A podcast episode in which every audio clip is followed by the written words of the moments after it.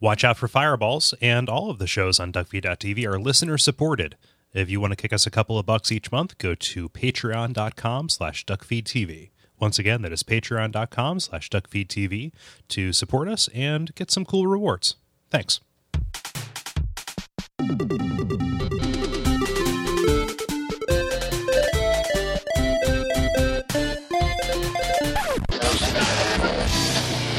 This is a Game.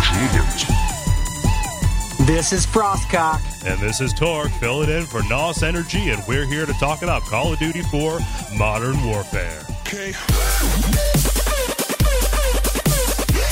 Now, we know that you come to Game Fuel for totally objective reviews, free of all politics and agenda. And that's what we're here to jam into your ear holes, all you fuel housers and nasty boys. When we get done, your NOS gonna fuel leave how great this game is. Let's get started with the stats. As you know, here on Game Fuel, we rate games numerically on five categories. Let's go down the list. Okay, Torque, how would you rate the graphics? That's graphics with the next dog. 10 out of 10. You can really see the details of the targets, the lighting effects are tortacular. And sand is so real it candiros up your crotch front. Right on, man. I can feel that shit up in my dick. Let me just pop a Nas real quick before we continue. Nas energy break. Okay, Frostcock, how would you rate the frame rate? Man, the frame rate is a full 60 out of 100. This game is silky smooth. Now, let's talk about the man feel. As our listeners know, man feel is where we rate how much this game makes us feel good in our balls. I know what you mean. I mean, sometimes, probably due to society, I, I just feel like doing violence to something. I mean, I, I can't help it. Yeah, man, I hear you. It's, it's like, like, listen, it's, it's like it's like society just expects me to like violent shit and just wave my dick around like I'm and that's why we're giving Call of Duty 4 a 10 out of 10 man feels. It's just wave, wave my dick around like a semaphore. Okay, and what did you think of the shooting? The shooting was nos the chain, okay? Every time I shot one of the targets, you could really feel the impact. And then you could see all of his hit points draining out and pooling at his feet, like he's standing like he just got out of a blood shower. And then like like I just like 360 no scope this tango and just Hey, hey, hey, don't you mean NOS scope? The only thing that I can NOS cope with is another NOS energy and our next category. Hoorah! Authenticity. 762 millimeter. Full metal jacket. This game had all the guns and uniforms I come to expect from the franchise.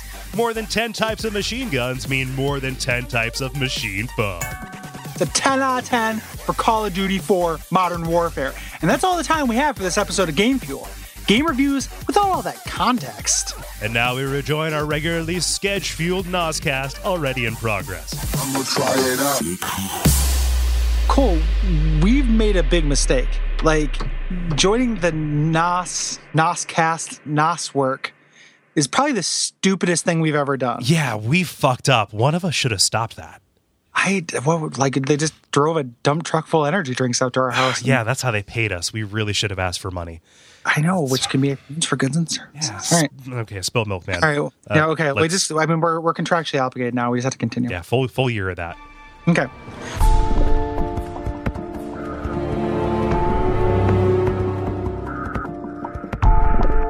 My name is Gary Butterfield, My name is Kole Ross. and you're listening to Watch Out for Fireballs. It is a retro video games pot. NOScast? Yeah, and this week we're talking about Call of Duty 4 Modern Warfare, uh, which is a first person shooter game developed by Infinity Ward and published by Activision for the 360, PS3, and PC in 2007. And this is the game that uh, really kind of defined um, the, this modern set piece based first person shooter. Um, it is more hallway like than Half Life, which Half Life is very hallway like. Given that most of it takes place in hallways. Yes, the, lots of lots of hallways and outdoor hallways, alleys, the hallways of outdoors. Precisely, to a think piece. yeah, yeah, to medium.com. oh man uh, yeah so this is uh, kind of taking you from one piece of spectacle to the other right kind of holding your hands and keeping you on a rail which uh, kind of works i don't want to get into, into judgments too far and i think that it succeeds because the shooting works like they built the game around that It, it shoots pretty well. Um, you've got this kind of like snap aiming, and uh, there are iron sights to make it easier to find your targets when you're kind of, uh, you know, clearing the area. Um, there's a HUD that points out threats. So, like if you get a grenade that's sent towards you, you get a little icon to throw it back. Um, it also tells you which direction the damage came from, um, and it's actually pretty good. I find that those don't always work for you know for me, but this one actually probably because in any given situation there are kind of limited directions right that fire could be coming from anyway. Um, it worked for me. and uh, this also is kind of one of those the first salvo of games like after uh, halo 2 where they got rid of a health system there's no health and armor so you just kind of uh, take cover and then the bullets are you know push them out of your body with the force of will exactly. The uh, yeah, there's there's kind of different ways, um, like with the the way that you know. First person shooters started handling things post Doom when they had uh, hit scan weapons. And this is one of them where it's like, you just get better. um, and then there are other ways where, like, you can have a shield or you can have a cover system. Um, this one, there is no cover system where you can actually kind of peek out from cover. So you're going to take damage, but then you're going to spend some time hiding behind a wall and uh, seeing red. so the pace of combat um, is kind of uh, start and stop a little bit as you're uh, as, as you're going through here. Uh, this is the first of the Call of Duty games to kind of leave the World War II era, uh, giving you access to kind of a lot of new toys, including multiple kinds of machine guns, submachine guns, um, assault rifles. There's a super super machine guns. There there there are liminal machine guns, subliminal machine guns, and ultra liminal machine guns. All kinds of machine guns. If you like machine guns, you will like this game. yeah. Well, really, the only difference is uh, the kind of scope that's on it. You know, Yeah. in in reality. like there, there might be more of a difference, but like if I if the game was ever expecting me to be excited about finding a thing, like this game is not the game for that. Like I, I can only imagine that somebody who actually knows what these are is like, oh, of course, the S, you know, the SAS uses that standard issue. They would they would use that on a mission on a boat. Like, well, right, like like the there's the the the uh, authenticity part, and then there's also the like, you know, oh, this is something that's used for medium to long range, where this is used from medium long to long range. you know, like there probably is a little bit of a difference, but for our purposes, like it is just a thing you point at people you want to have die. exactly. Um, and that you know, this is just kind of going to be a disclaimer that makes a, a much bigger difference in multiplayer. For the purpose of the story, it's pretty much catch as catch can. Yes, and and it also for purposes of disclaiming, like I didn't play very much multiplayer. Um, I tried, and I, I did play some matches. I just never played enough to get good at it um, because I'm really bad Right. at online competitive shooters. Um, so hopefully no one's too disappointed. And if any, like I, th- I think that we both, like in the end, probably like this game. Um, if the negative things I'm going to say about it, if someone's just like, "Oh, that's not a problem in multiplayer," like, well, I, I understand. Yeah. You know, like that. That's I, I'm disclaiming right now that I didn't get tons of experience with it, and that's not really my bag, baby. Right. So I played it when I was contemporaneous, and I was just as bad then as I probably would be now. So, um, yeah. So this was the first of those to the first uh, game in the series to leave World War II, uh, the last just war we fought, um, and kind of you know made it acceptable to set games you know in conflicts that resemble things that people are dying in uh, every day right know, now. war- warfares that are modern. yes. the uh this set this set off like a big boom like the like the the middle eastern you know shooter was like a movement like we had a world war ii shooter craze and then we now we were and now we're like in the weird like nobody knows what the fuck to do future like like the most recent one of these that came out which i don't know very much about like you play as cops oh yeah, great. Ba- And Battlefield. Hardline. Yeah. yeah great Yeah. like that, that whatever um the uh so the th- this was this was a real sea change Right. and like how shooters were done There were a couple that were set like in Iraq like places before this, like Full Spectrum Warrior or Conflict Global Terror. Like there was even uh, the Conflict, you know, Desert Storm uh, one and two. But this was kind of the the big blockbuster success that Yeah. uh, that, that that brought that forward. and this is also a very conflicted game. Um, so like th- this series has a reputation for just being dumb and gross in its politics. Um, and this first entry in the Modern Warfare series is a little bit more nuanced than that. Um, so like the kind of the story that you follow and the morals and views on wars are really double sided. Like part of it makes it feel a little bit like it's a Spec Ops thing, um, but then that contrast with all kinds of gun porn and like blueprints of bombers and you know uh, Donald Rumsfeld quotes, you know about war. Um, you know, so it, it really kind of talks out of both sides of its mouth in a real weird way that I don't remember. Like when I first played this, I was like, oh, it's really subversive and like kind of condemns this thing. And then I played it again. It's like, well, you know, there's like a writer on the staff who wanted to do that, Right. you know, or like one of the main plotters or dialogue people wanted to do that. And then not everyone else was on board. It's uh, what was it? Uh, it was Truffaut. I, I pulled this quote out a lot, but it's absolutely true. You can't make a uh, an, an anti-war movie. Yeah. It's always going to glo- you know to glorify it. Yeah. Um, if there's anything to be said about this, is that uh, it is not like completely jingoistic, rah rah America. Let's go kill all the people kind of thing. Yeah. like it's, it's only partly that. Right. Like, And- it- like when it- there is a little bit of that though. when they do it, it's almost entirely ineffectual and done for laughs, Yeah. which Yeah. Ex- which I found refreshing. Except for like the interstitial stuff. Oh yeah, you know like which which does doesn't feel ironic like the like you know here are the, this is the the missile the stats on this missile that can take out this many targets. Like that did not feel ironic to me in a weird way. But part of that i don't know how much of that's revisionist history like looking back on the, the series and kind of its grander reputation. Um, the multiplayer mode is huge as we mentioned and uh, and this this lasted for years and years and years. Um, that's another way this game is kind of um, you know kind of unique. In that is that the single player mode is actually substantial and has value whereas a lot of these games are really made with multiplayer in mind. And the single player campaign which is supposed to train you for the multiplayer campaign is a little bit more of an afterthought. This felt like the single player campaign was um, even though it didn't have much lasting effect um, it had a huge effect because of that narrative that kind of nuanced narrative we were talking about right. uh, before and uh, was was a little bit more front and center this was kind of a, a, a contrast against Battlefield, which was very much lead with multiplayer and have just a very scant um, narrative, uh, especially on the consoles around this. Like Battlefield was a bit of a follower into this after the success of uh, of, of Call of Duty. Um, so that multiplayer kind of had some cool stuff to it too, like the like a leveling system, unlocking stuff. There was a uh, kind of an incentive to get in there and you know get better, right? And as you as you leveled up, you were able to get things like extra kill streak, um, you know, toys, uh, things that you could fire off if you were doing really really well, um, kind of as a uh, rich get richer kind of uh, kind of thing. And also, they uh, uh, as part of the metagame, they had prestiging, which was just a way for people to uh, take away all these tools that they were leaning on, and uh, you know, give themselves some badass points as they leveled up beyond the max. it's one of the steps of the game Right. Like after you throw out some negs, Mm-hmm. you do some prestiging at the bar, like by like popping your collar or like, you know, I don't know, putting a fancy flag in your drink, yep. Like the good old red, white, and brew, blue, red, white, and brew. red, white, I and put a flag in my beer. um, why isn't there like a fireworks liquor store called Red, White, and Brew? Oh, I'm positive there is. Yeah, there's got to be. Let us know, Indiana. Um, yeah. there, there there is one. It's a it's a catering uh, company and party store in um, Mesa, Arizona. Oh, oh Arizona was my second guess. That's, um, and th- this is the beginning of a trilogy, the, the Modern Warfare trilogy, and there are all these kind of spiritual successors and uh, uh, kind of outliers, like Black Ops or Ghost or Advanced Warfare, which uses more future tech.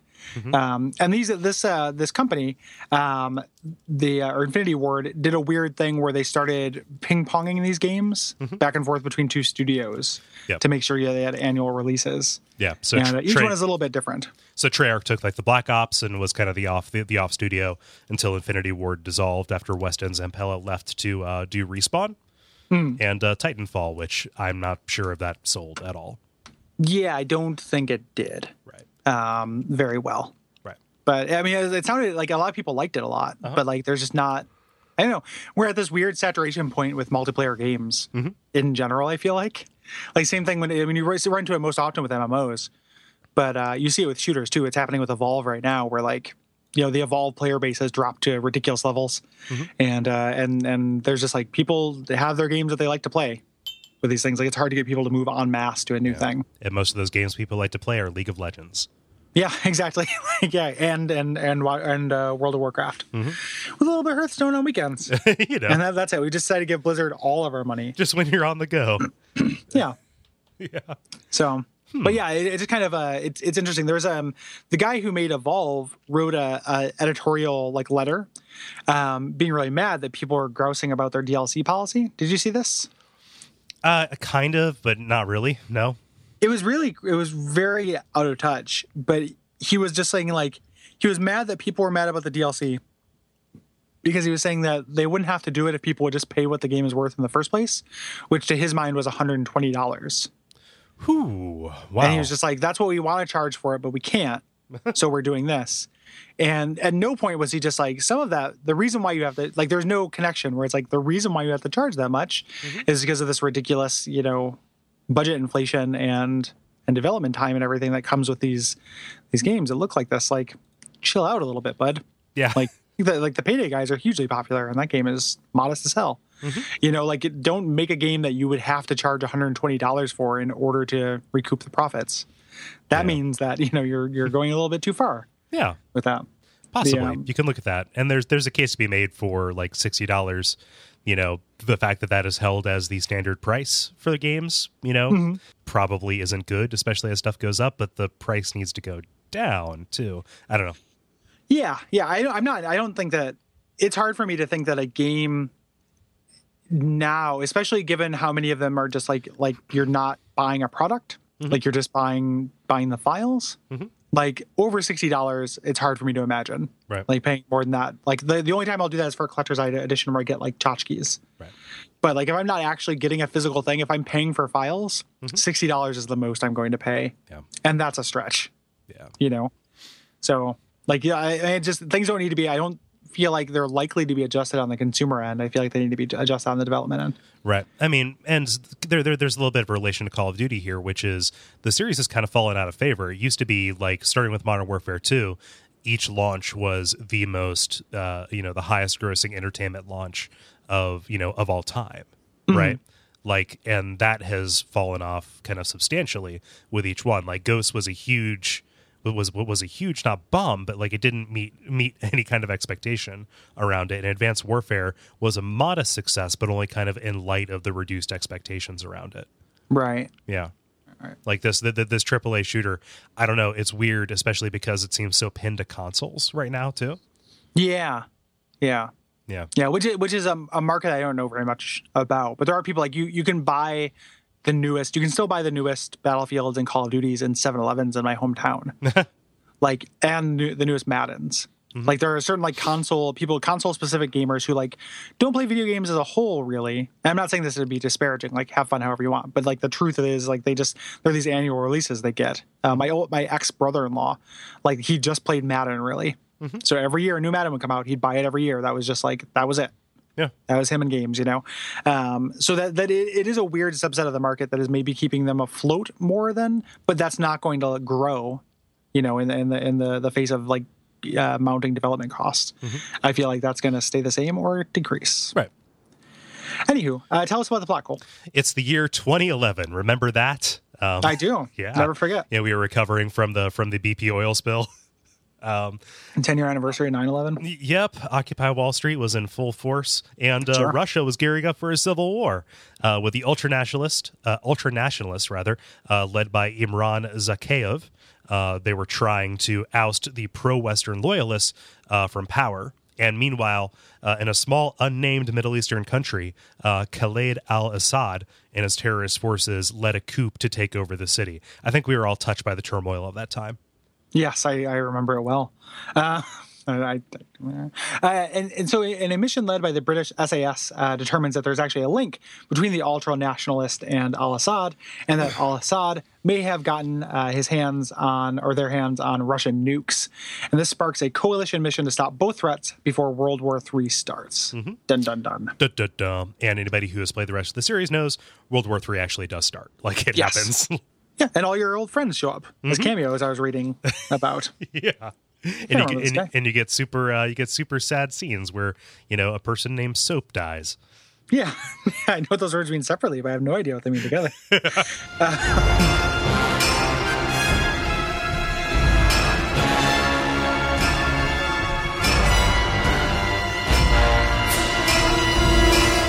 Uh, so the game starts with a pretty decent tutorial. Um, the the thing that I like about the tutorial is after the the firing range and the knifing a watermelon standard section inside is like running the little fake house in in a certain amount of time, and that's teaching you to like clear corners and you know be cognizant when you go into a door and use flash grenades and stuff like that. And that that part of the tutorial I think is really pretty effective, um, and it's timed in a way that like feels kind of fun and good you know like uh it is uh you can you can see yourself competing like he says like oh no one's gotten that good of a time or like that's decent or what have you and competing for the best time in that thing i, I spent a few tries trying to get it Yeah. it was fun Yeah, I tried to get at least in like the what I felt was like the middle percentile of that. Like I didn't want to be the worst, but I wanted to at least be on the board. Mm-hmm. Yeah. Yep, yep. Yeah, and uh, like that that's really cool because it teaches you about like squad move uh, squad movement. It reminded me of you know like Rainbow Six, right, where you would set up these waypoints and then kind of follow these through. yeah yeah even though there's not a lot of that mechanically in the game Right. like it, this is this just has waypoints painted on the floor but that's not really like that that's supposed to be happening kind of behind the scenes in the actual gameplay Right. um, and and takes place through ai and such AI, unless there's like a whole mechanic i didn't oh yeah, you're, I you're- didn't you're- notice, like- you're, you're totally right. It, it's mostly manifested by your squad kind of helping guide your movements. Um, and you know, like oh, which whichever way, they're facing is the way that uh, you know fire is going to be coming from. Right, right. And they don't really advance until you do, but you can be you can take kind of mildly more risks because you can be assured that they will kind of back you up a little bit. Like they're mostly pretty inept. And uh, it, I mean, we'll talk. We'll talk about this when we get in the actual levels. But this game is really weird in that, like, if you just hide behind a wall, an unending GI Joe war happens, where like they're just missing each other with bullets forever. You know, like the like the enemy will never advance. Your guys will never advance. You can just hang out behind a wall and like go make a sandwich. for the most part, like every every once in a while there will be a grenade, but if you stay in the right place, like that that won't happen. Yeah. You know, it's this weird sense of stasis that you are the only thing that can actually influence. Right. Everything is pinned to you, so your squad mates can only kill somebody, you know, if you have killed somebody far away from who they're targeting. Yeah. Yep, yep. They'll never they're never gonna snipe your kills. Yeah. What's cool about this tutorial and what kind of gave me this huge aha moment was uh, when you went to the first actual level, this crew expendable, which uh, you know the, the the the procedures that you're running through were actually preparing you to clear a control room and go down go down these hallways. They were they, they had made a mock version of this ship. Yeah. Which is pretty cool. And I, I would have liked to have seen more of that kind of stuff. Like that kind of planning, you know, planning execution rhythm is something I really like in games. Um, and I guess when you're in the shit, it doesn't happen that often. but uh, like I really like this as well. This is a really cool mission. Yeah. Uh, you're introduced, you know, to uh, Captain Price, who is kind of the main character of, uh, of of of the series, and also you are playing as Soap McTavish, uh, who is a new recruit to the SAS. Yep. Yeah. Who like uh, is is pretty much a complete blank slate the entire game, but I think that works in this game because of what they how they kind of subvert it later. Right. Like the the player identification, they do a neat thing with it as we go on, and it's probably the thing this game is most known for, if I had to guess. So this is this is a real uh, soft target. Like you're going through, and these people aren't expecting you, so you're like murdering them in their sleep or murdering them while drunk. Um, you know, just kind of making your way through as a, a stealth operation that is mostly successful. Like the shit doesn't hit the fan for a little while. Right, and it's not till you're discovered and when you get to the uh, to the cargo hold that everything kind of becomes real. Um, Yeah, you find a uh, a nuclear device that uh, uh, it has markings from uh, fr- from the Russians uh, and Al Assad, and uh, you grab the uh, the manifest right before some MiG fighter jets uh, scuttle the ship. Yeah, which makes this kind of uh, big escape sequence go down. And this is where, um, you know, this game doesn't do a lot of things to, to kind of glorify military stuff, but one of the things they do really lean heavily on is this like nobody left behind uh, feeling. And this is the first instance of that. Like that was a recurring theme I was finding where like your captain's not going to abandon you. Right. You know, even though you're grunts, like the ship is literally sinking. You're running through all these bulkheads are, are bursting open, and and uh, you know the, the floor is tilting wildly. Yeah. And uh, you're just getting encouraged. You know, like no one's going to leave you behind. and they're calling nice. out like okay go left go up you know go left up here like it feels like an orchestrated an orchestrated escape right Yes. where, where everybody's watching out for each other and it's it gets your blood pumping like this is a really cool set piece it's a great way to like demonstrate some of the some of the great stuff they do in this game um, Yeah. even down to like the floor tilting like that i can't remember a time before this when a game did that like Yeah. where, where the entire level would tip. It's pretty neat. Yeah. Sure. Um, and this was kind of a like a, a cold open, kind of a medias res kind of thing because after this we get the actual credits, um, where you find out that the uh, you get a briefing that the president has been kidnapped by Al Assad. Yes, the president of this unnamed Middle Eastern country, which I Yes. I have conflicting opinions about them not naming the country Yeah. because on one hand it just says, "Oh, they're all the same," but on the other hand, it's like, well, a- a- a- as opposed to like, uh, you know, making Saudi Arabia a rate or whatever. Like, it's Yeah. weird. I would feel weird about it regardless. And it's weird that like we have no problem just killing scores of Russians. That's probably because there are two factions Yeah, of Russians, so they're shown as being like, well, perhaps the truth is somewhere in the middle. Um, but the uh, yeah, it it is a little bit weird. And I'm like, I I don't know, man. Like this is where like I started feeling kind of squicky about like. No, I mean this wasn't where, but like with this issue, I guess is what I mean. Yep. About just going through and killing scores of of terrorists with no context. Like having uh and we'll talk about this in the wrap up, but having like Spec Ops so fresh in my mind where like one of the themes like you don't actually know this whole situation. Right. This game runs with that same bit of theming. Like you don't have all the information, but doesn't you know, and for a long time does not condemn you condemn you for acting. right. You know, whereas like that was a big spec ops thing was like, you don't know this situation. Why are you just going through and murdering people? This game lets you gleefully murder people with that for a really long time, Yeah, you know?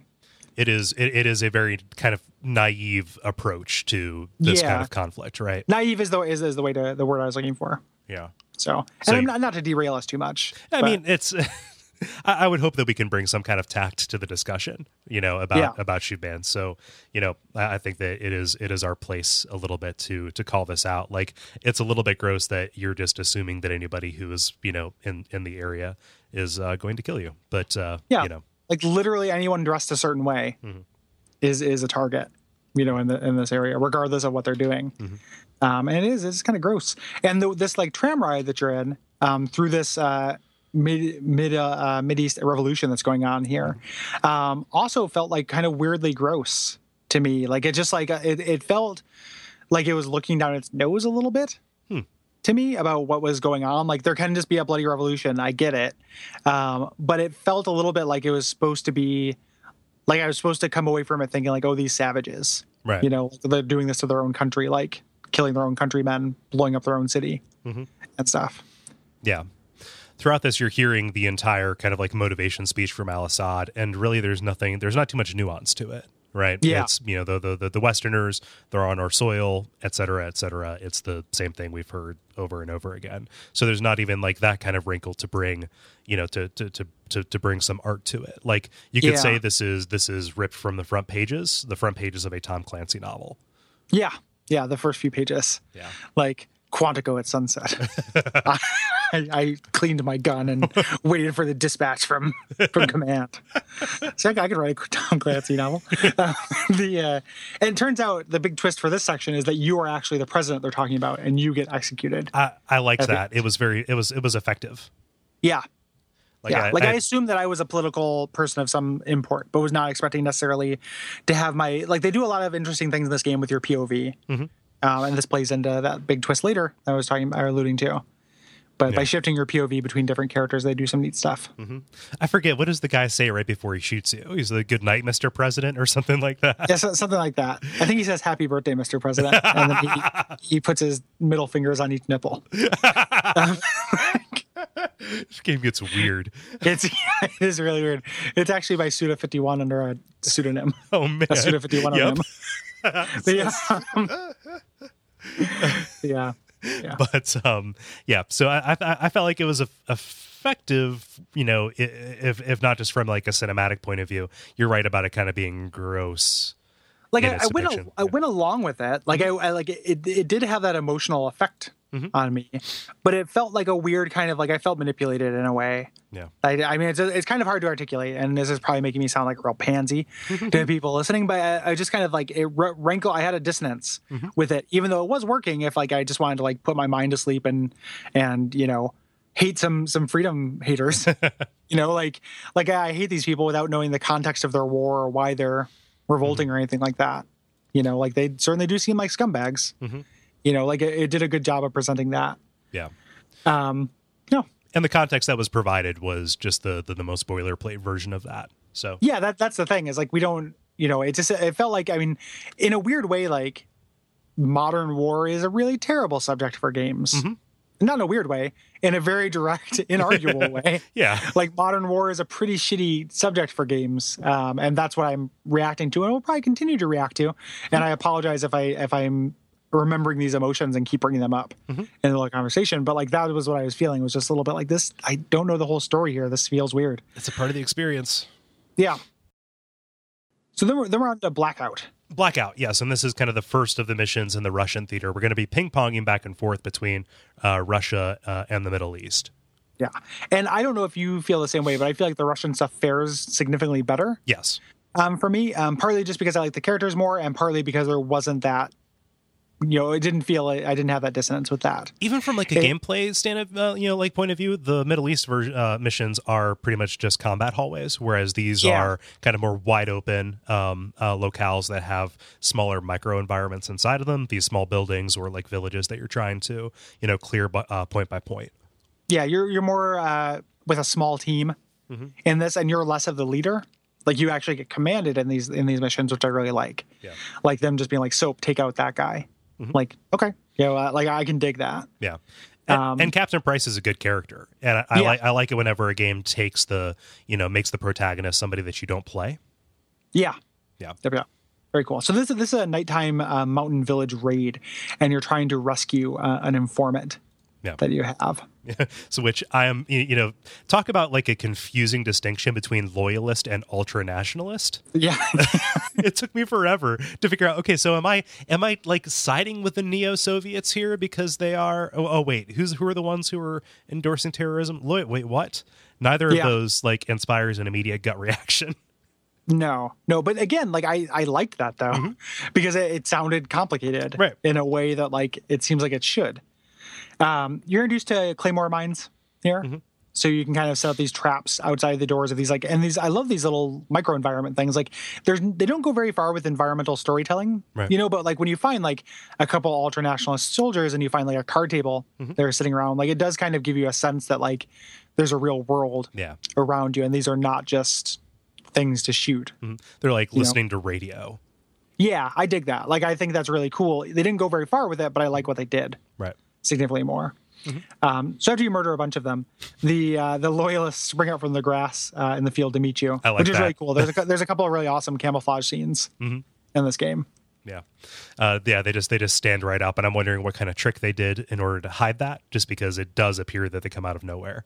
Yeah, Yeah, yeah, Um, very cool. And this leads you to your first kind of sniper section, uh, which is really successful. I think I Yeah. like the sniping in this game a lot. Yeah, me too. Like, no, I usually don't. Like, it's almost always a part in a game where it's like, well, you know, I'm going to get overwhelmed, and my my field of managing my like wide field of view versus my zoomed in field of view is going to become a chore, and uh, it doesn't at all in this game. Yeah. like the uh, the the sniper heavy mission is is a real highlight as well, and uh, I would I would go as far as say all the sniping works pretty well. Yeah, Yeah, you, you almost you almost always have somebody who's spotting for you as well. yeah, which is how of- snipers work. yeah, gi- giving you like an indication because one of you has to be real zoomed in, the other of you has to be really zoomed out, and uh, this you know acts as a little bit of a tutorial about holding your breath before you shoot, or you know kind of understanding that certain materials you can shoot through. They're Mm-hmm. not entirely bulletproof, um, and uh, that pays off pretty pretty well here. Like you're trying to take out machine gunners who think they're invulnerable, but they're just behind you know drywall, so you take them out Yeah. that way. Yeah. Yep. Yeah. Um, and you know, we're kind of in these missions going to go from like set piece to set piece because Yeah. the connective tissue is just walk down a hallway and shoot a guy. Yeah, like you spend a lot of time just shooting guys who jump out at you. So like the the points of interest are where we're gonna we're gonna hit. Um, you end up using this kind of you're doing this assault on this uh, power station up this hill on this power station um, in order to cut the power um, in order to get extract the uh, the informant. And this is where, um, after you get to kind of rappel down to the informant's house, this is where you get the night vision tutorial as far as a set piece. Like going into this house where you're the only person who can see is also a really cool Yeah. a little moment um, where everyone's just kind of standing around like an idiot while you shoot them in the dark. Yep. Yeah. It's uh, it's really atmospheric. It works very well. Um, Yeah. yeah. And you rescue your guy, uh, Nikolai, who uh, Mm-hmm. ends up being a bro throughout. Yeah. Nikolai's a good guy.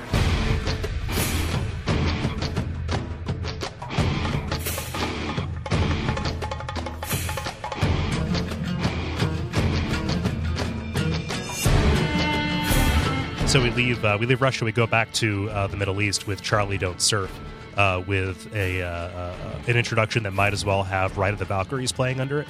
Yeah, yeah. I mean, that's that's the reference, and that's the idea Yep. behind it. Um, and we're introduced to our second main character, uh, USMC Paul Jackson. He was a, he's a he's a black fellow. Yeah, which is cool. Um, this is an assault on Al, Al Assad, and uh, it's like this helicopter entry over the Gulf where you're riding along the helicopter, which is pretty cool. Yeah, uh, pretty impressive, I think, for the time to uh, to see this entire city uh, put out in front of you, and uh, uh, it's not just like a like a skybox. There's actually stuff happening uh, in the background as you see kind of the the the signs of this war from a distance. And this whole mission is fighting through a mid eastern city. Yes, you know, making through just killing a village.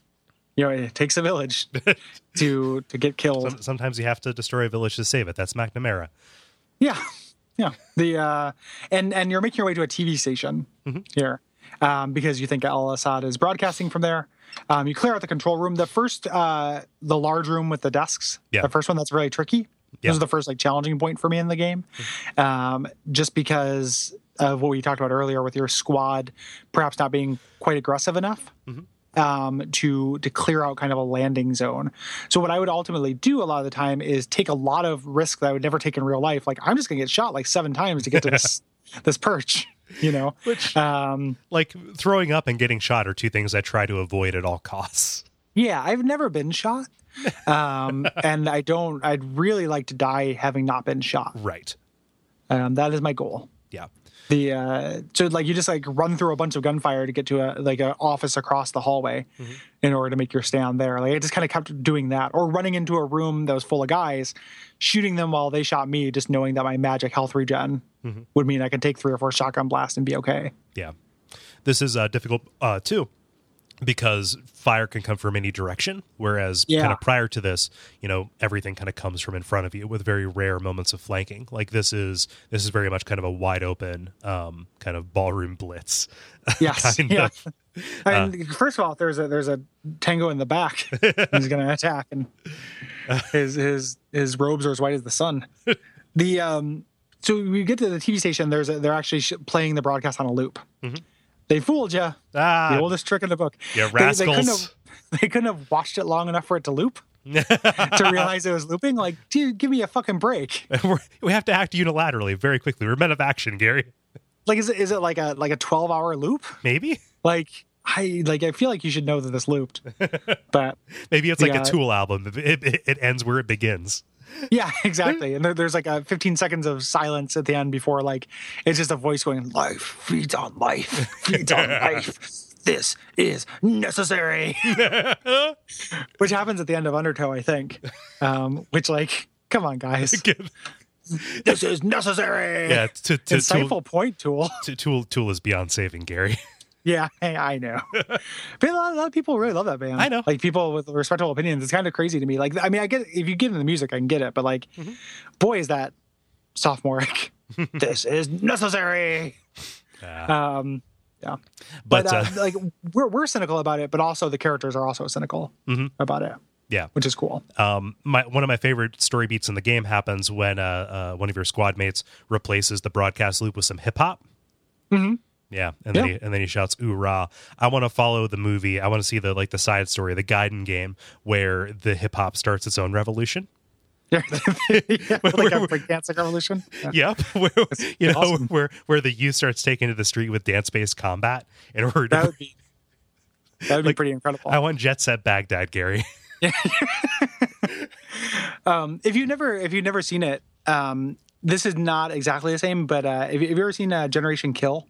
No, It's uh, it's the guy who did uh, The Wire. It's his like twelve episode miniseries after that that deals with uh, the Iraq War, and it has a lot of like the soldiers being cynical in downtime. It's a little bit like Jarhead. yeah, You ever I seen like- that I movie like- too? Yeah, I like that movie. Yeah, I do too. Like where it's just like, hey, actually, war is like brief moments of terror punctuated by long stretches of like masturbating and hoping nobody sees you because you're bored. um, it's like a, of that school.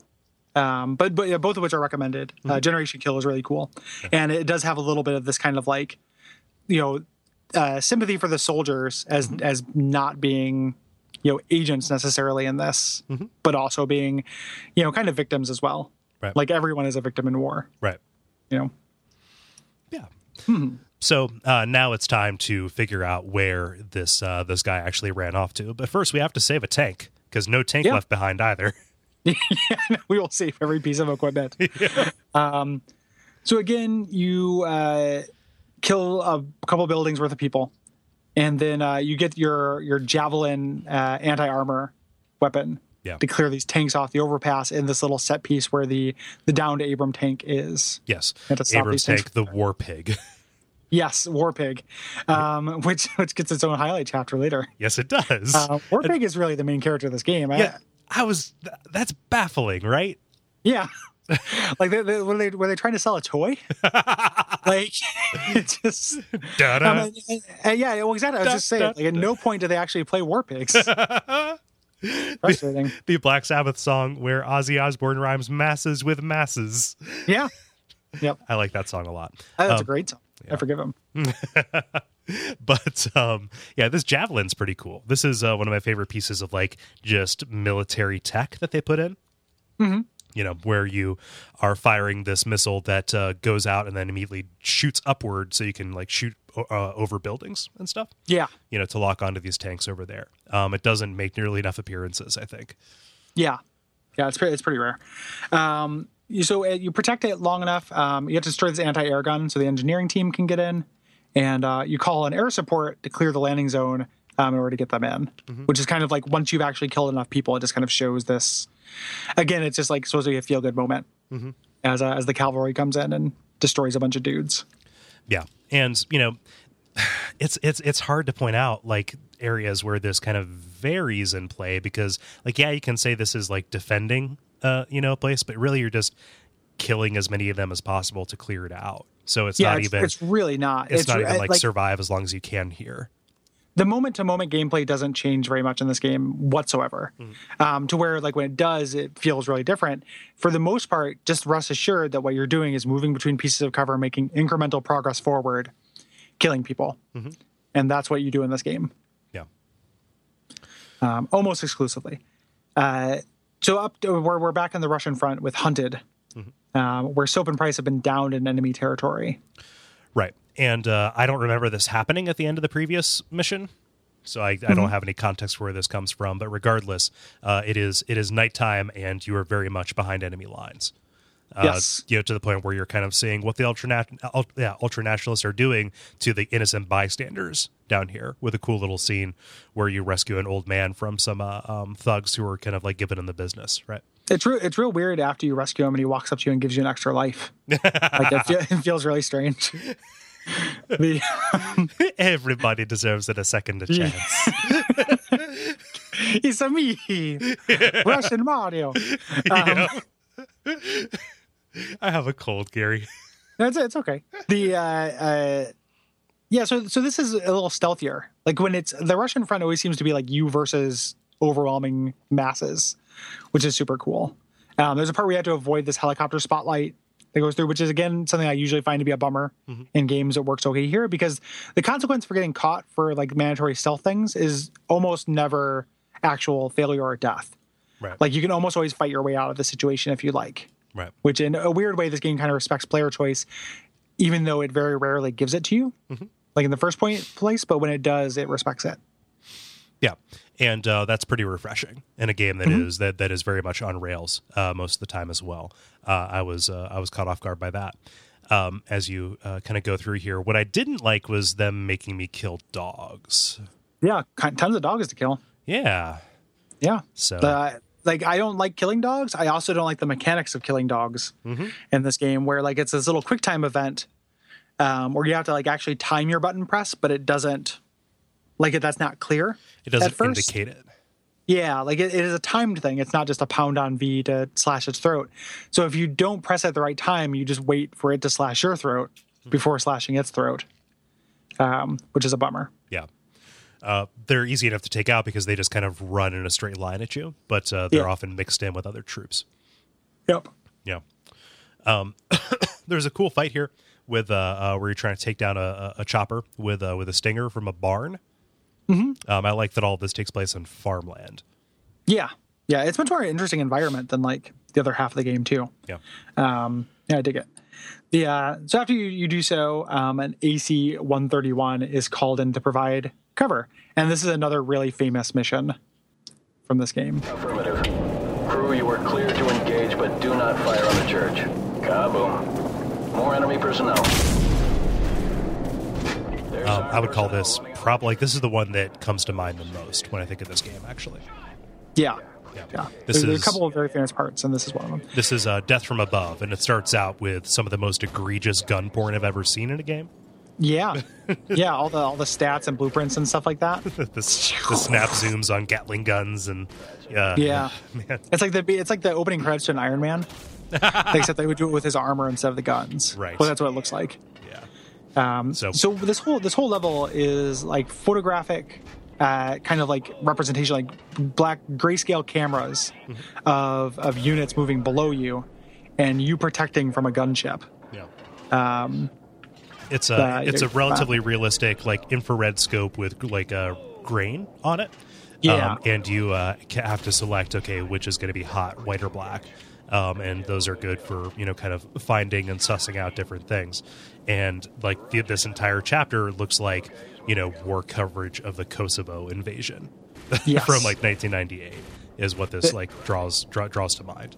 And the, the whole thing, like you're constantly moving in this like kind of like waltzing pattern that made me really nauseated. Yeah, my uh, my parents they uh, they, they love the Smithsonian Network, um, and they have a, a show on there called Aerial America, which is nothing but a very uh, kind of calming narrator talking about the Hearst Mansion as they have. I, I don't know if they're in choppers or planes, but these very long, sweeping, like rotational shots with a very like uh, wide open depth of field, rotating very quickly around these like landscapes. It is the most nauseating thing you've ever seen. Yeah, that sounds awful. Because they like they will cut from clockwise to counterclockwise movements on the shots.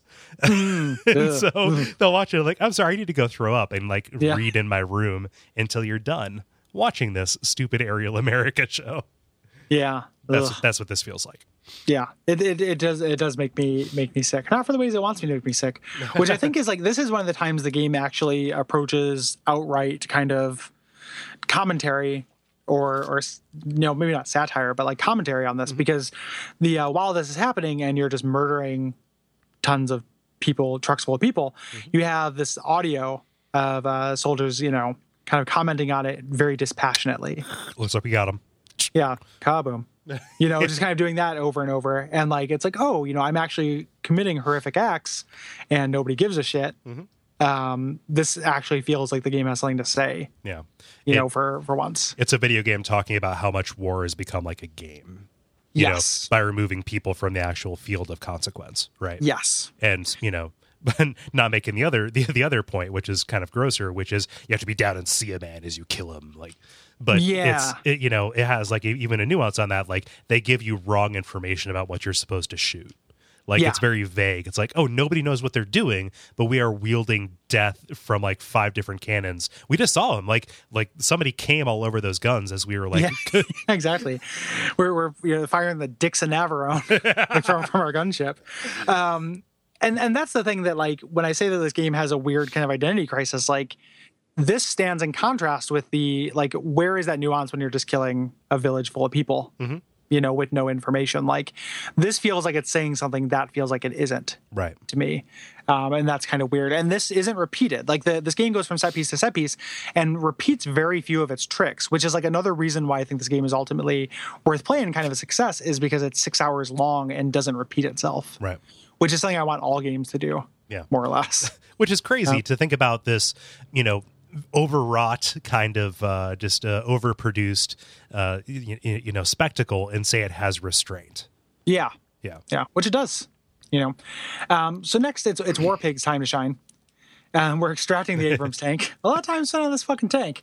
Uh, and uh, this is a long kind of hallway, but you get to you're actually finally getting to team up with. Do you think that like one of the designer's daughter's name was War Pig and this is a Mary Sue character?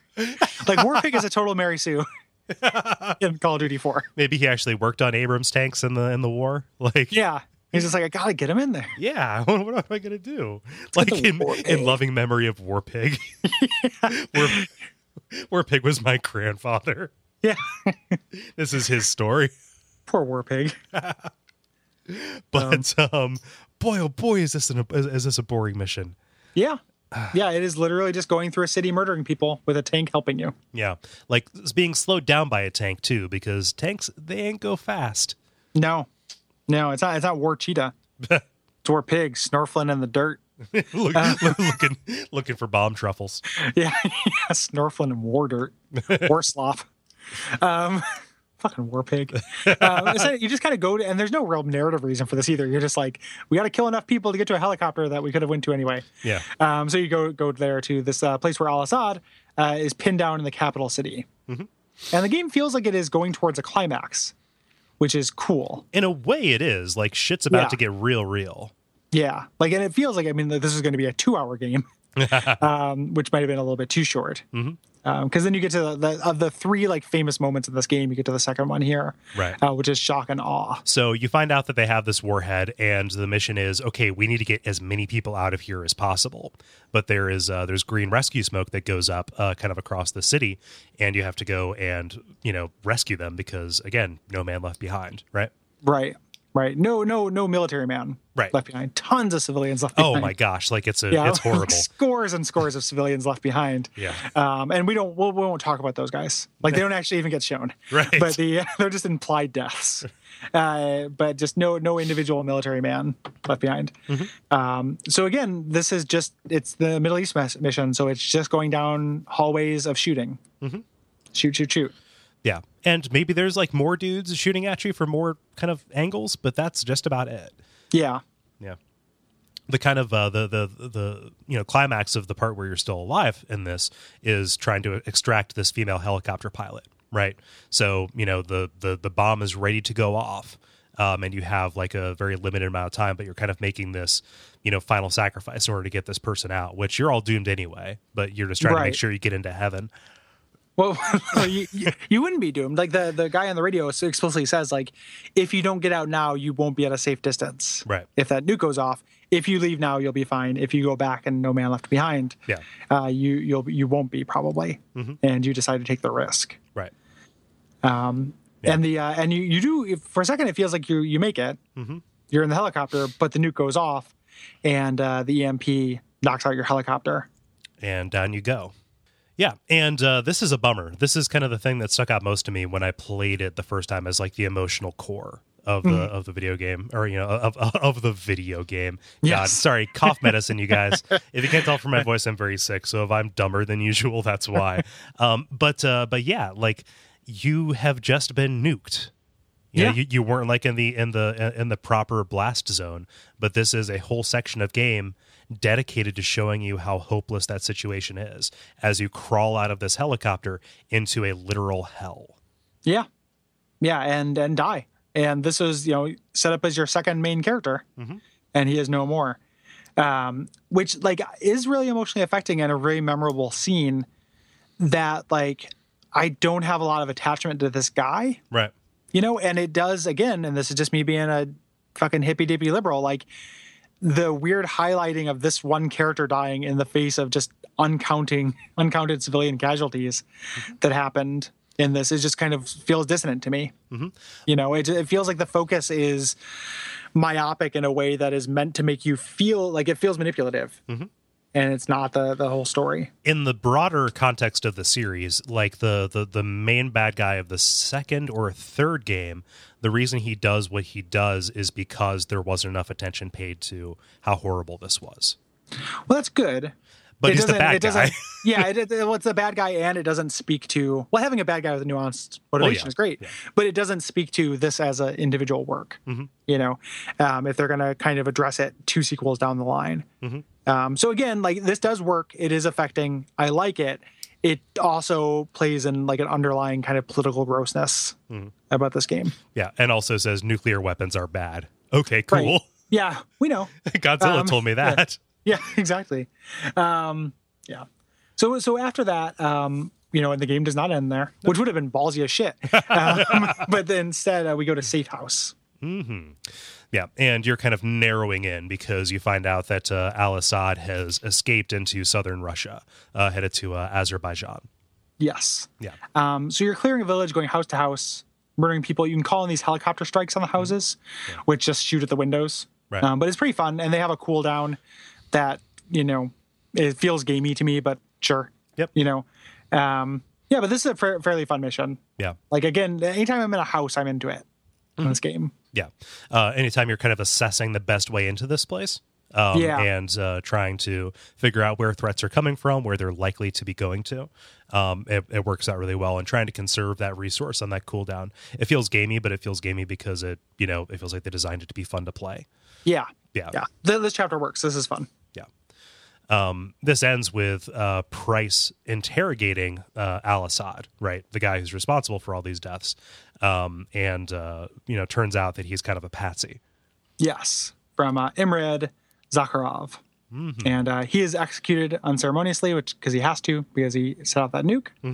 And then we get a flashback, which is another thing this game does that's kind of neat. You know, it kind of uh, uh, uh, belies a, a wider scope to the story than you might expect from a Call of Duty game. Um, kind of going back to this motivation, um, with the third of the major, you know, kind of famous scenes in this game, uh, all gillied up.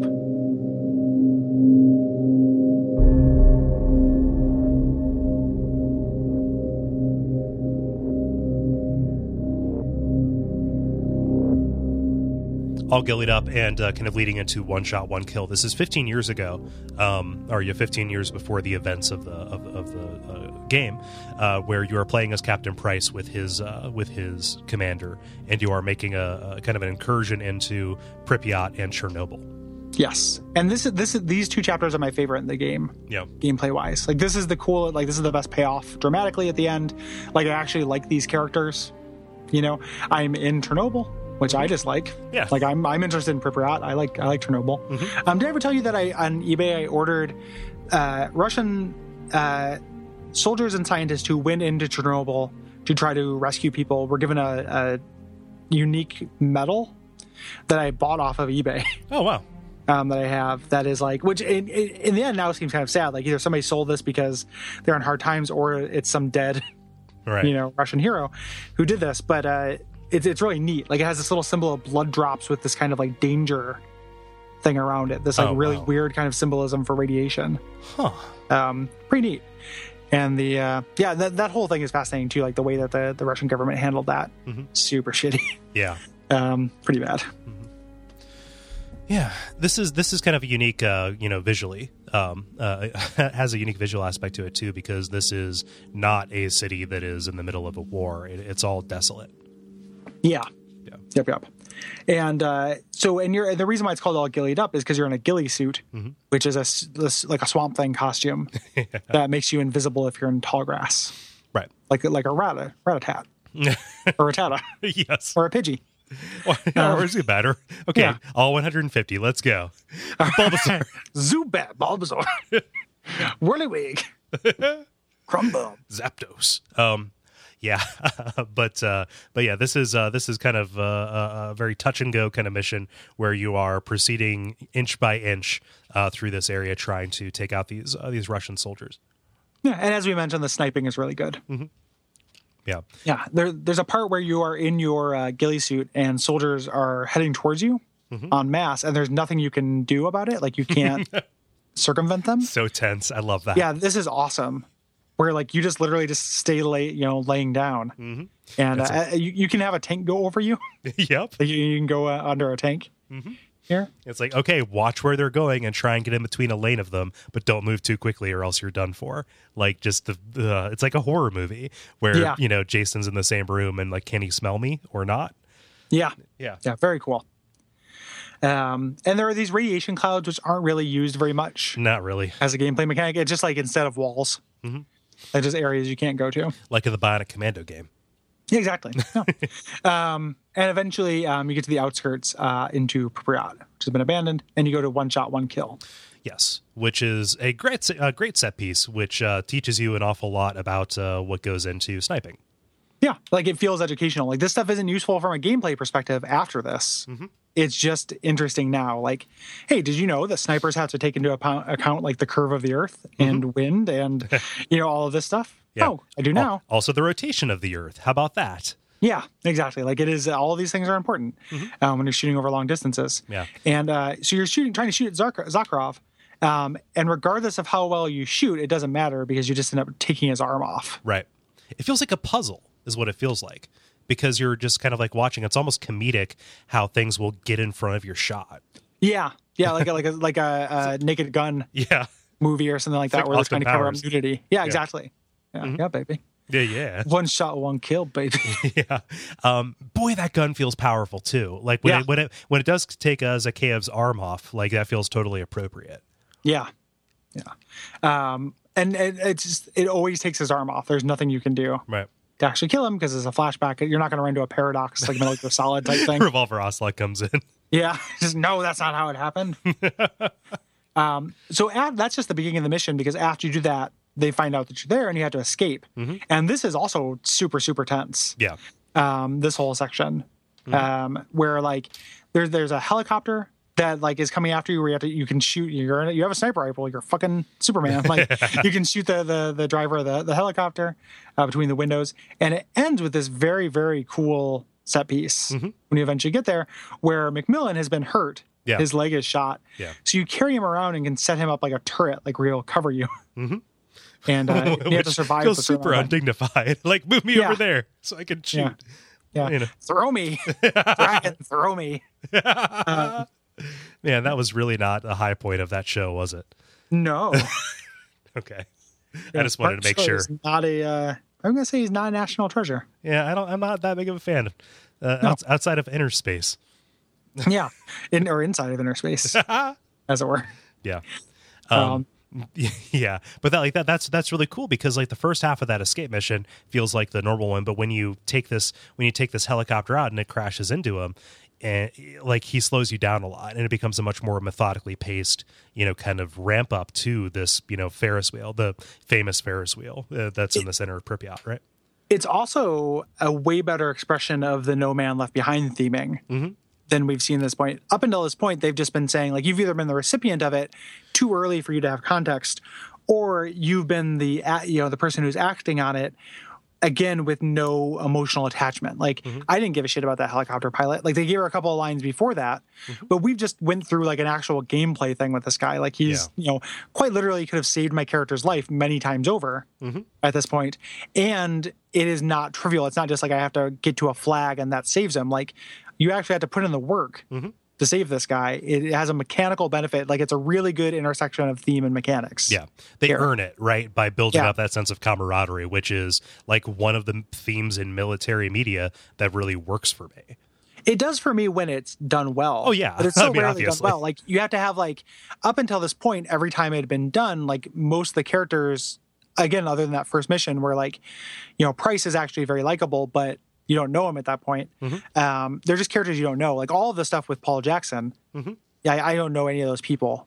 Mm-hmm. Yeah. You know, I don't, I don't like none of them are characterized well enough to earn it. Yeah. This is the first time where I feel like it is just like, hey, this is what you're trying to go through for up until this point in the game, and you've succeeded Yeah. good job, do more of it. And then you know they don't, but it's fine. It works really well here. Like this is the climax of the game for me, at least as far as uh as far as gameplay goes. Yeah, as far as enjoyment. It's also um, you know unlike the protecting war pig missions, um, this actually is a survive. You know, set traps and survive for a time. Like you're given a bunch of claymores, um, you get to choose a defensible position, and you and this other sniper just like take on this this group of people coming towards you. Um, it's really cool. Like this this worked for me really well. Yeah, and I, i'm not sure how it's paced, or you know, if it's designed to kind of fall apart three quarters of the way through. But none of my attempts ever, you know, went flawlessly. Like all of it, all, of it kind of felt like a you know hard scrabble fight to the very end. Yeah, yeah, and that- you know to me speaks of like a really good difficulty curve for it. You know, like it, it is you're like the best difficulty curve for something is you barely making it right. Mm-hmm. Like that's what you're aiming for, and this does that. Yeah.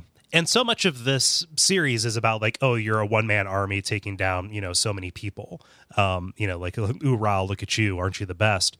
But like this again pays off on that very well because I don't know if it's because you're holding still as they're coming to you and you kind of get a sense of the magnitude of it. But like this really feels like a moment of heroism. Yep. Yeah. Yeah. Way into it. Yeah. Um, so, and this is the origin story of Zakharov. Like this is why he's so bitter. They He's took my arm.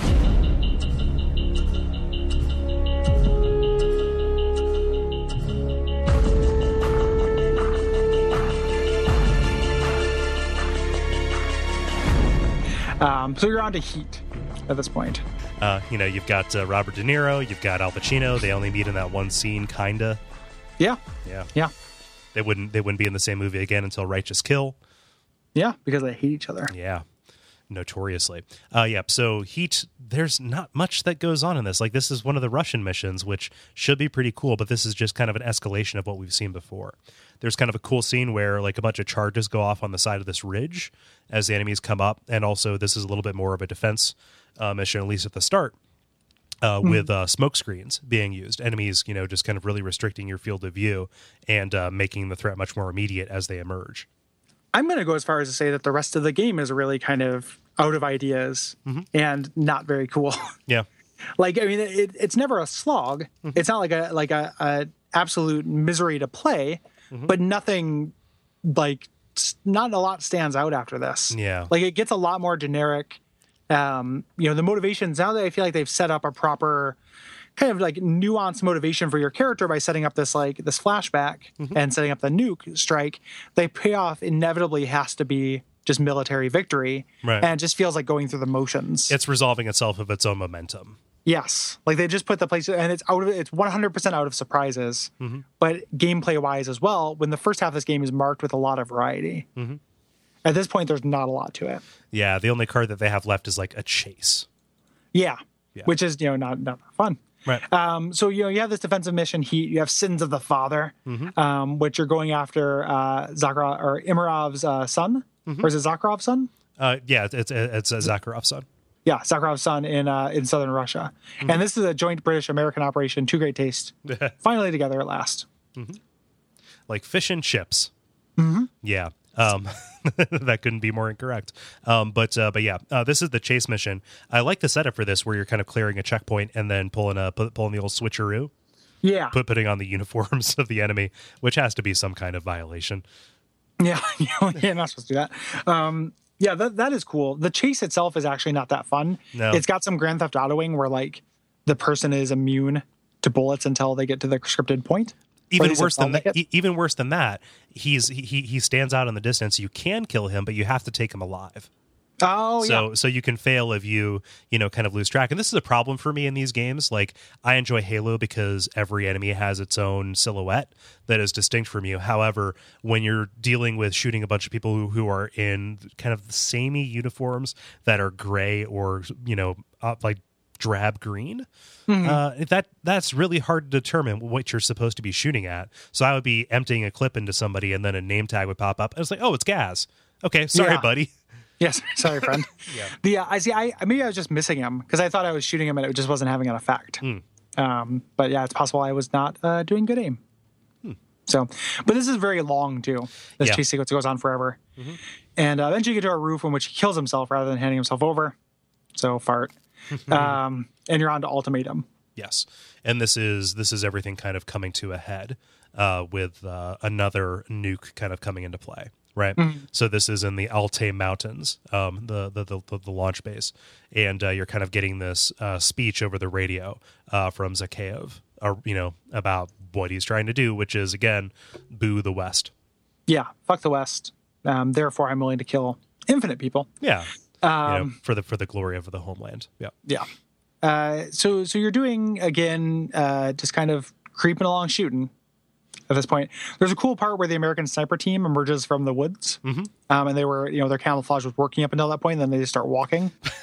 That's really cool. It's the it's the same like principle that makes the Tobias Funke Blue Man Group th- gag work. Yeah, exactly. It's very similar.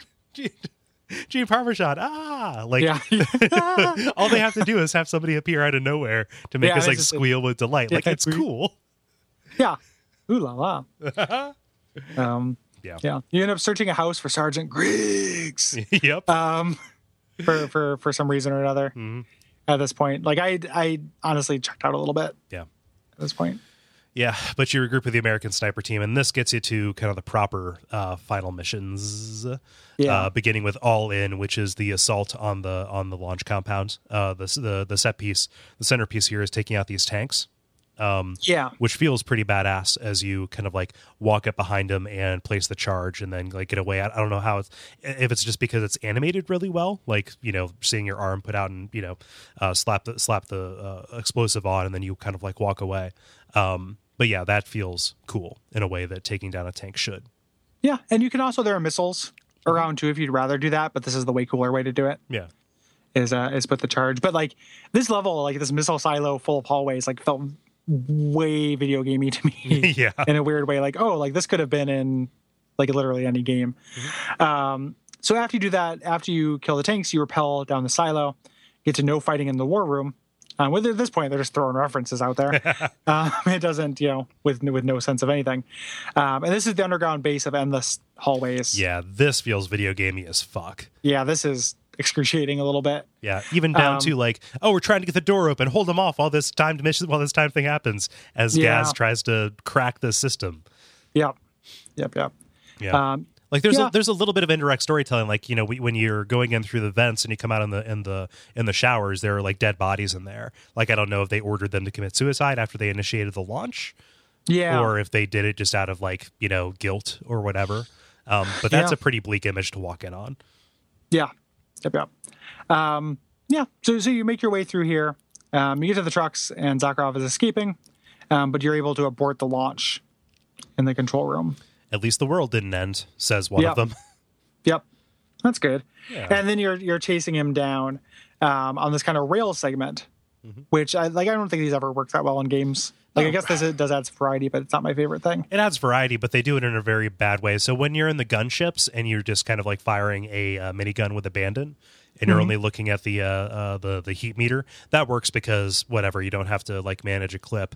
This, I think, you have like ten bullets to work with. Yeah, Like you, you, it feels like you're constantly reloading, which is not fun. yeah. It takes a long time to reload too. Yeah, if I recall. So you're just going to get shot a lot Mm-hmm. because you're being chased by a hind. Um, yeah, but eventually uh, the bridge that you finish chase on gets destroyed. Um, Griggs rescues you, uh, pulls you up, and gets shot. And this is like the final showdown. Like everybody is, you know, struggling and writhing around on the ground as Zakhaev and his and his goons, you know, kind of gloat over you.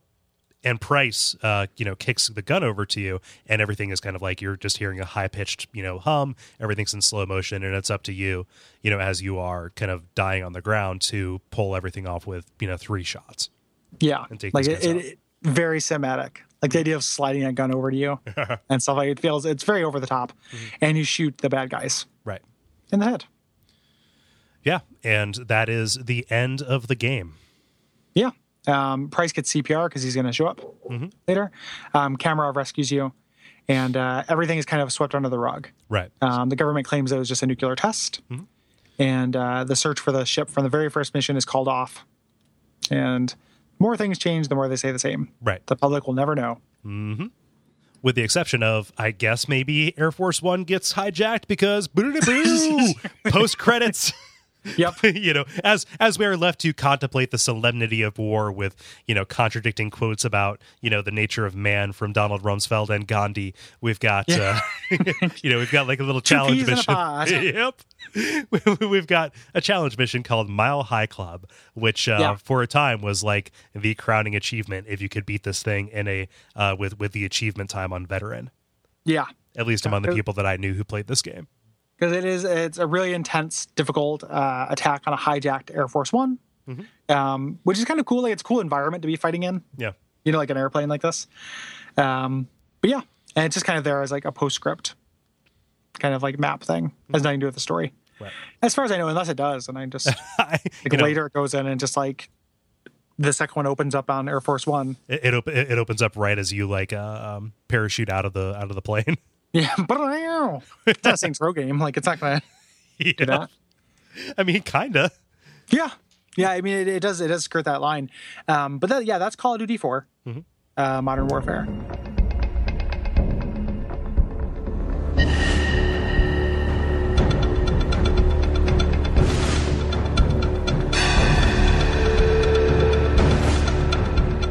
I'm I'm happy that we did this. I feel I feel like the hmm.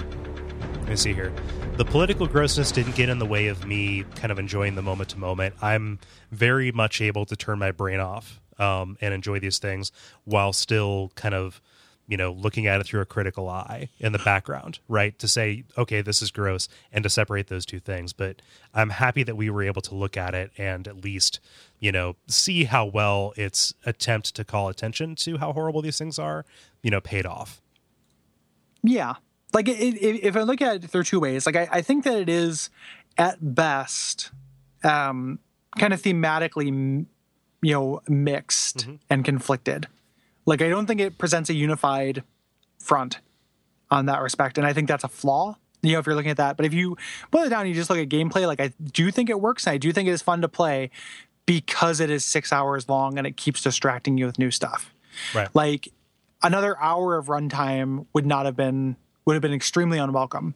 Like the the last hour of runtime in this game is fairly unwelcome, at least as far as I was concerned. yeah You know, as far as what you're actually doing. The the the very small and simple trick, or not trick, but like the core mechanic of the game doesn't have that much in the way of legs for me.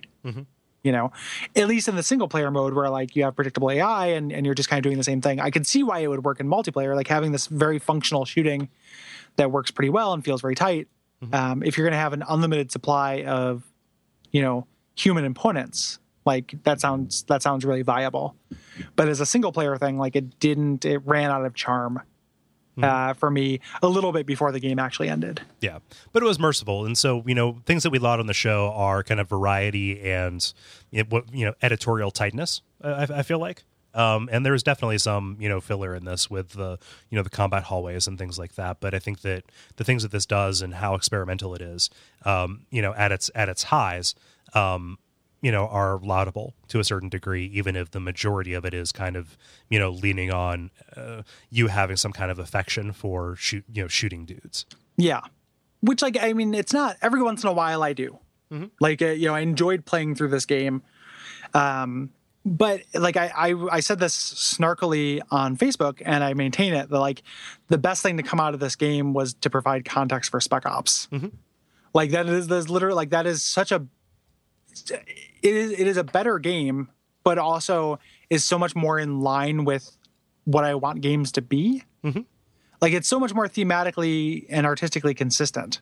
yeah You know, it has a thing it's trying to say, whereas this is the servant of two masters. Like it kind of wants to say something, but it also just needs to be a feel good yeah shoot product. it's it's compromised right Yeah, yeah yeah, yeah and i would even go so far as to say as i'm happy that this exists because it gives a little bit of context for alpha protocol too Oh, yeah, I you guess know, that's true, they, they, they deal with very similar you know subject matter right and alpha protocol is definitely not as heavy handed as this but uh, it covers a lot of the same ground you know even down to middle eastern and you know russian conflicts yeah. But where, but it's just it's such a master class on how you can do that better though. Like Oh, yep. when people when people like ba- you know bag on you know Alpha Protocol, which I mean I don't need to defend that we defended it at length, but like it is just like like it you know the story and the kind of the characters and the writing and stuff like that impacts play whether it directly does or not. Mm-hmm. At least for me, like I you know it gives me if some if the game is going to do something mechanically to make me want to care about a character, they have to narratively make me want to care about the character. Mm-hmm. And this game fails at that most places. Not every place, but many places. Whereas Alpha Protocol, which mechanically was maybe not as tight, like had really well developed, interesting characters. Like, mm-hmm. you know, like they were all felt very different. Whereas this game only has a couple, you know, distinct personalities among a among a cast of a dozen. right You know, the you know the majority of the time a video game story will manifest itself as a motivation for why are you doing the thing that you're doing next it's very much immediate and down you know down to the level. And you know those motivations along with you know any kind of um, world and atmosphere you know everything kind of hinges on that. And you hit the nail on the head with why the no man left behind works in pripyat where it doesn't work in the middle east.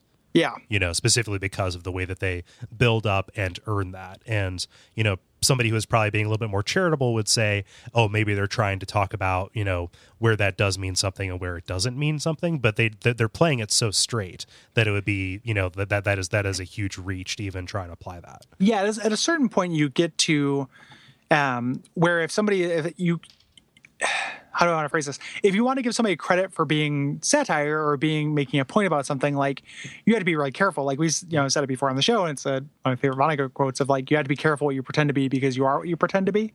Um, and if that is the case, then they failed making that distinction clear. Um, I also just want to say as a disclaimer, and if anybody was already like firing off angry emails, they might already be doing it before they get to this point. Like, even though I am dismissive of that stuff, I don't want to make it sound like I am dismissive of our military necessarily Right. You know like i don't like a lot of the choices that our military makes but i do appreciate like the i, I appreciate our our soldiers and everything. Mm-hmm. Like i appreciate that that is a thing. I think but i really do feel like it is like they are often victims of this stuff too. Yeah. you know they have my sympathy in a lot of ways. Like it is not i don't have contempt for for you know gis like Yeah. i have contempt for rich white dudes making terrible decisions about murdering Yeah. people without having all the context. Mm-hmm. And i'm not saying i have all the context mm-hmm. But i just i don't necessarily believe or have faith that those people do either Right. And it's specifically because of, you know, kind of how, you know, important and massive those sacrifices are that the way that they're treated in media like this is incredibly important to think about. yeah Because if you don't try and at least hold some kind of floor on that, it pretty much falls right down into like recruiting material and, you know, trying to, you know, warp the impression of, you know, the way people value human life in a in a way that is kind of untenable for a society and trivializes any actual hardship that people have gone through in order to you know you know do these things and is also just ultimately unkind and a dark way to think that I don't care for. Right. You know, like when I when so I would urge anyone who's listening to this who who's frustrated with my hippy dippiness or our hippy dippiness um, to realize that like criticizing those the the portrayal and that kind of lack of nuance is not the same thing as indiv- criticizing individuals who are who are a part of that. Um, you know, it is just kind of that weird the arithmetic of human life that is part and parcel of militarism is something that has always grossed me out and I think needs examination.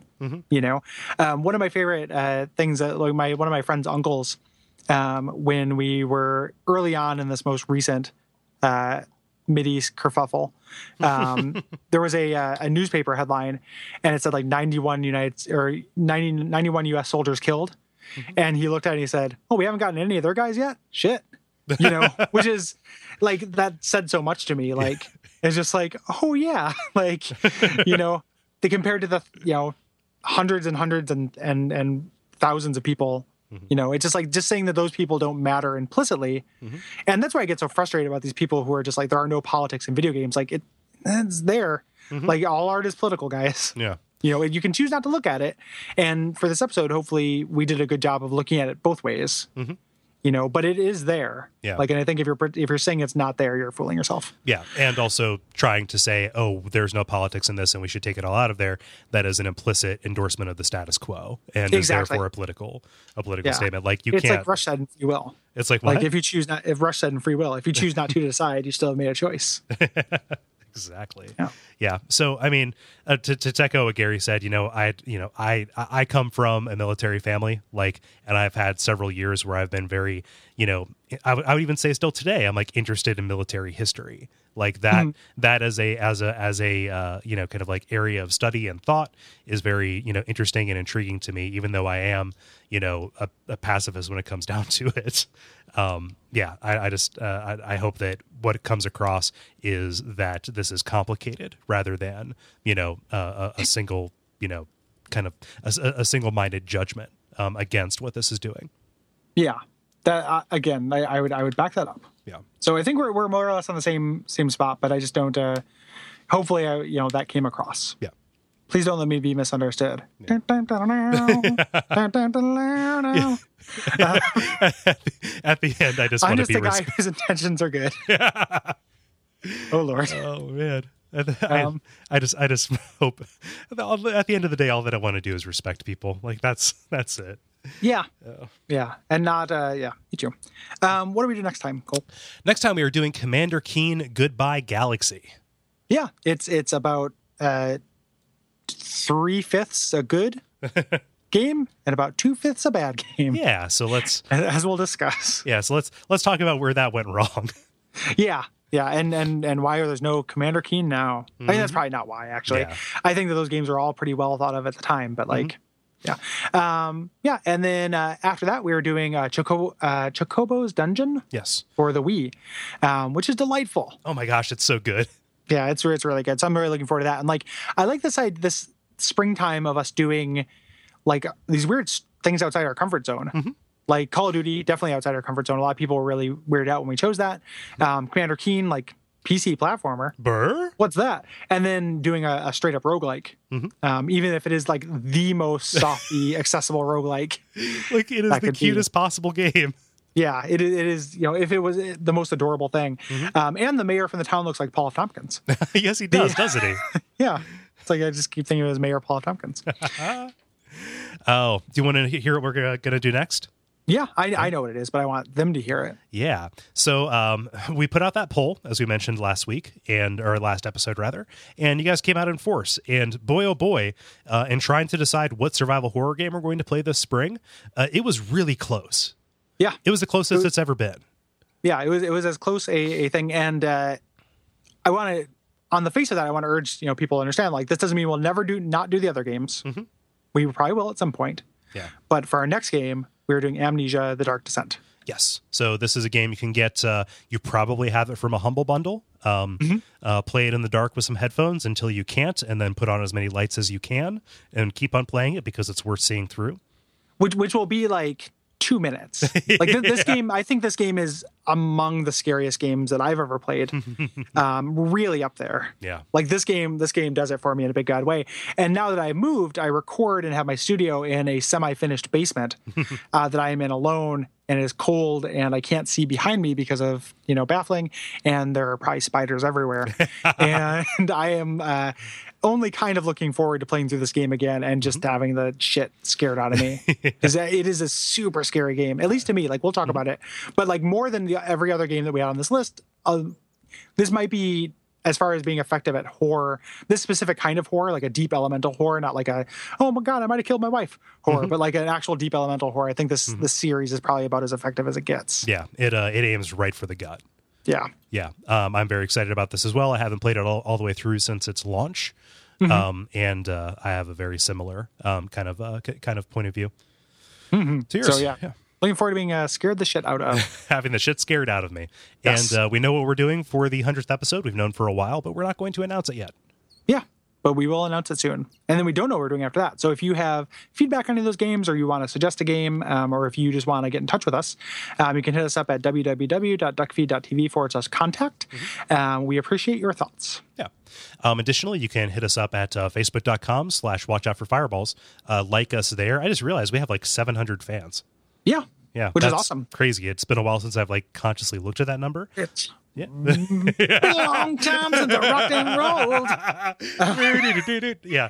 Sorry. I didn't mean to set you up and you, Yeah. you did such a good job of fighting it. No, thanks. I I did. I fought it until the end. Yeah. change it, change it to a um yeah so yeah that is a cool fun place to be and uh we announce this stuff and we we talk to people. On there um you can also uh we just mentioned that poll. If you want if you're like what? These motherfuckers are doing amnesia?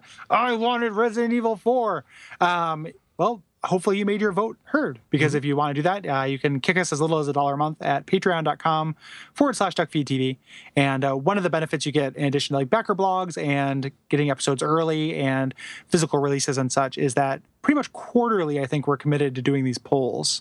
And that's how it's worked out and i, I think we'll probably continue it that Yeah. way in the future. Uh, where we we put up four games of a certain genre and you guys vote on which ones you want. Yeah. And uh, um, everybody's responded very well to those so far. Yeah, and if it, and if it gets you, if it stokes your game boner, the um the you know the next poll for after spring will be summer, and that will probably be an RPG. Oh, yeah. So, oh yeah. so so we, we will come up with an RP, some four RPGs, 4 likely lads, for you to to choose. Yeah. I think that's about it. Um, other than the Amazon links at duckfeed.tv slash tipjar, people have been great about using those, and that goes a long way towards supporting the network. And then, uh, you know, of course, continue listening and writing in. We really appreciate it. Oh, and uh, I want to throw out a special shout out to Brian Wade. Um, because I was trying to buy a copy of Monster Hunter for 3DS because everyone's going crazy for monsters, and you can't buy a physical copy in uh, in this town, but he was going to switch to digital anyway, and he sold me his copy. Oh. and I feel like I must have the only copy of that game in this fucking city because Really? I've got I don't know what it is, but I've been to a bunch of stores trying to find a physical copy, Hmm. and I couldn't find it. So he uh, very like he was downsizing anyway, but he hooked, hooked our brother up, Nice. and uh, I really appreciate it. Yeah. Um, let me know how that is because I have a new 3DS now, and I understand that is the way to play it. So Yeah, yep, Huh. um, yeah. New th- new 3ds man, it's pretty great. it's good good system. Play uh play and if you man don't buy it because I haven't sold mine yet. If you uh, if you're looking for a game, I'll mail you my copy of Fire Emblem Okay. because you should play that. I would be happy to loan that to you. Yeah, man, handheld games, so good. Yeah, it, I I busted out my PSP and went through and downloaded a bunch of PS1 classics recently just so I because I wanted to have another little gadget that had a bunch of games on. I've been replaying uh, Symphony of the Night and uh, and uh, Front Mission Three. Nice. So, I've been doing a been little. I've been doing a little bit of uh, um, uh, Breath of Fire four on my Vita, Hmm. which works really well. Like all PS1 classics work on that too. Yeah, It's- some someday I'll get a Vita. I'm just, you know, don't need another thing to take up my time. Yep. but I want one. Yeah, and uh, I think uh, Isaac Rebirth is coming out on 3DS finally. Like it wasn't going to, but the guy who made it is dropping all these ridiculous hints that make it really clear that it probably is going to come out. Um, so if that's not censored, I'll probably get that on there, and that'll also put off me getting a Vita for a little while. But eventually, I will get a get a Vita. Yeah. Need some more exclusives. Yeah, Vita needs exclusives for me to, to take that plunge. yeah. Danganronpa did it for me. But Yeah. Oh. Yep. Anywho, this has Um, been Games Chat. yeah, this, this has been Games Chat. Um, kind of a shorter episode for us. That's the Games Chat. Yeah. Um, yeah, but thanks everybody. And uh, until next time, what should they watch out for? Uh, they should watch out for AC 130s. Those guys don't know what they're doing. Yeah. I mean, Indeed. apparently it seems. I mean, you're all Yes. highly trained professionals. Dear God, please don't hurt me. Yeah, I, I shot so many innocent people during that scene. yeah, me too. I didn't mean to. Yeah, but I mean, that was the point. Think about it. I did.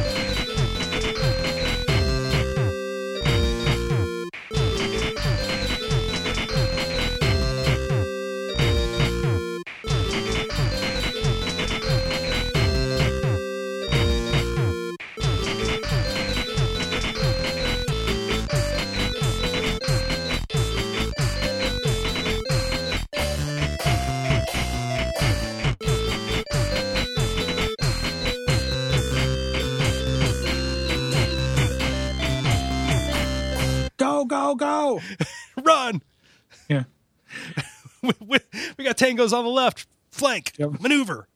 Yeah, maneuver. Maneuver. Maneuver. Go, you're doing it. You're doing it. Go. Insertion Keep point doing B. it. Keep doing it. Why is this turning into sex? I, I like, oh, that's, that's a weird way to have sex. Keep doing it. You're doing me good. It's insertion Keep up, point. soldier. Insertion point. Yeah. Ooh, rah. Ooh, rah. erotic. Erotic fiction. Yeah. Yeah. Gary, you, okay. If we if okay, if we wrote a couple of erotic fiction books, like ebooks, and we put them on the uh, on the Amazon Kindle store, we would make a mint from like military wives. Like the uh I, I'll, fuck, I'll do it. Shit. start, start duckfeed.tv uh, books. Yep, just a Book duck feed imprint. Yeah. The uh, erotic fiction. Erotic. And then just like constant. Like, cause uh, like it's already military, you know, terminology is already just terms for dicks. Yes, it is. Like it's already, there's so many like things that are already euphemisms. It feels like, that's what makes Gamergate so funny. yeah, yeah exactly. One of many things. All right. Miss Pac-Man has take a been compromised.